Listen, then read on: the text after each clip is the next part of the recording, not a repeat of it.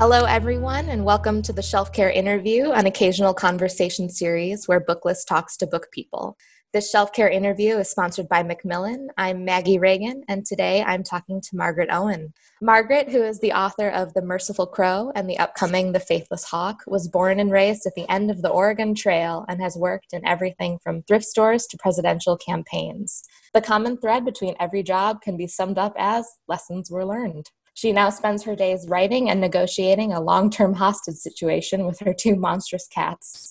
In her free time, she enjoys exploring ill advised travel destinations and raising money for social justice nonprofits through her illustrations. She resides in Seattle, Washington, and you can find her on Twitter at, at what underscore eats underscore owls. Margaret, thank you so much for joining me today. Thank you for having me. I have to ask, what does eat owls? You know, I, I, chose that because it is just such a good, valid question, and it more firmly cements my love of owls because the answer is bigger owls. Well, oh, so that brings me to the caste system in your books, which I just kind of ate up myself this past weekend. And they're based on birds, and that clearly is something that you have an interest in.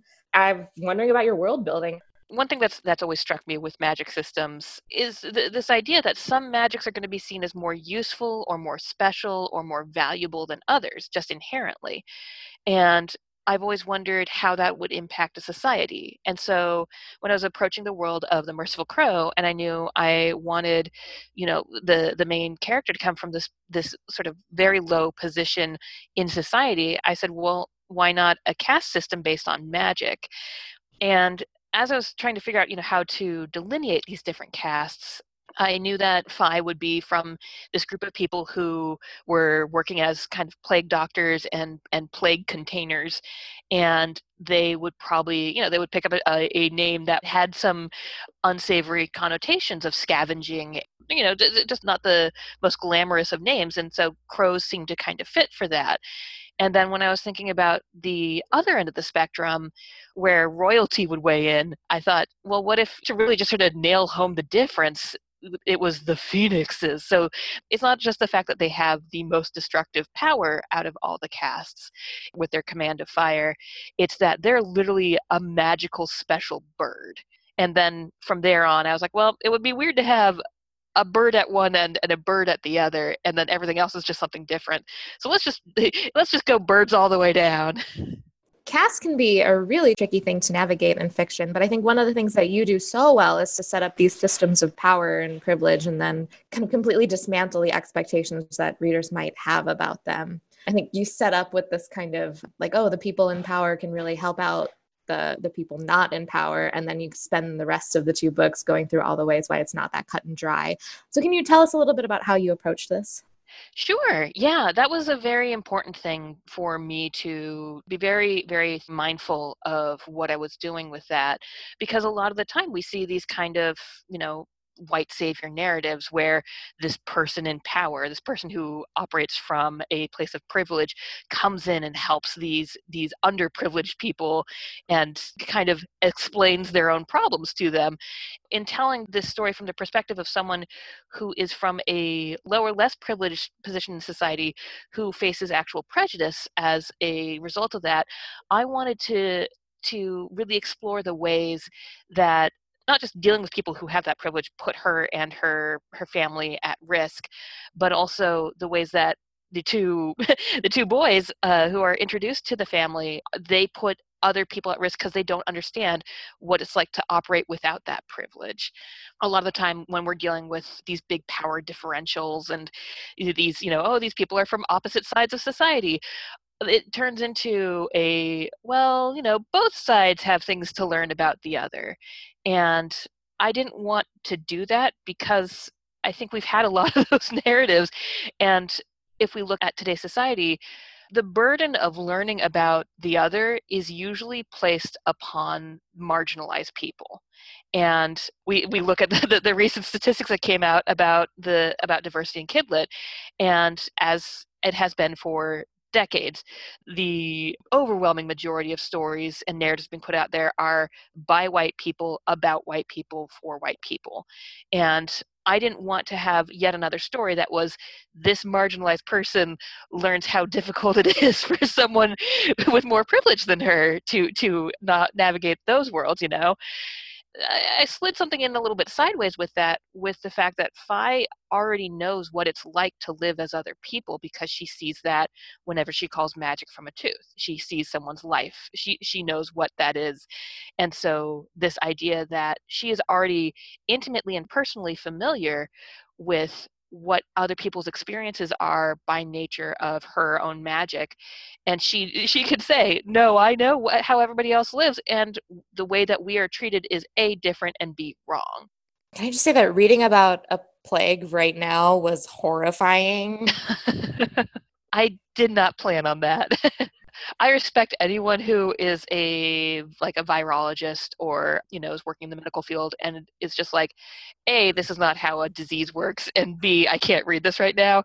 I totally understand because I, I definitely had to fudge some of the details on the plague and be like, well, some of that's just because it's it's magic plague but I keep on saying I wrote Faithless Hawk in August of last year, and it was just a lot of the the ways that you know a lot of the choices that are made by the villains were informed by the ways that we've seen bad actors in our in current positions of power both weaponize and abuse weaponize encourage and abuse tragedies and trauma that, that you know that people are experiencing and unfortunately, I wish it wasn't so prescient. I really do.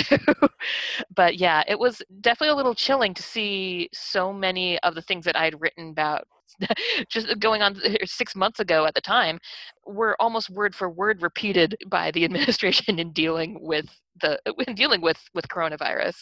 It was just like no this was not supposed to be an inspiration for you. This was not supposed to be you know this was not supposed to be a roadmap. In general what would you say inspires your writing it can be a lot of different things. It can be little bits of history. It can be fairy tales and interrogations of fairy tales. Because Lord knows I grew up with so so many books of various mythologies and, and folklore. That that's more of my third book stuff. But for Merciful Crow, it was a couple different ideas that kind of smashed together into this primordial soup and, and and sparked off. I wanted to write something that was atmospheric and had a very very sort of ethereal but dark kind of sense of place.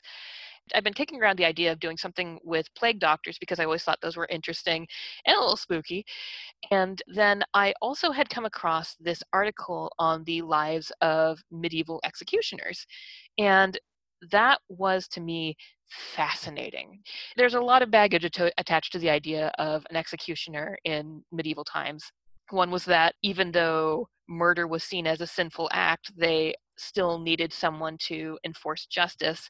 But since it was inherently this bad, unclean thing to do, executioners basically or they were ostracized from the communities that they served they were exiled from them they were only allowed to enter the cities under certain conditions and like they had to mark themselves when they did so so you can see how a lot of that informed this these ideas that you see in the merciful crow of not just you know disease and sin and uncleanliness but how these necessary roles are still ostracized within a community because it's something that people don't like to think about. It's something that they they're afraid of. You know this idea of being or this idea of the executioner is is a scary thing. It's the stick as opposed to the carrot of the justice system.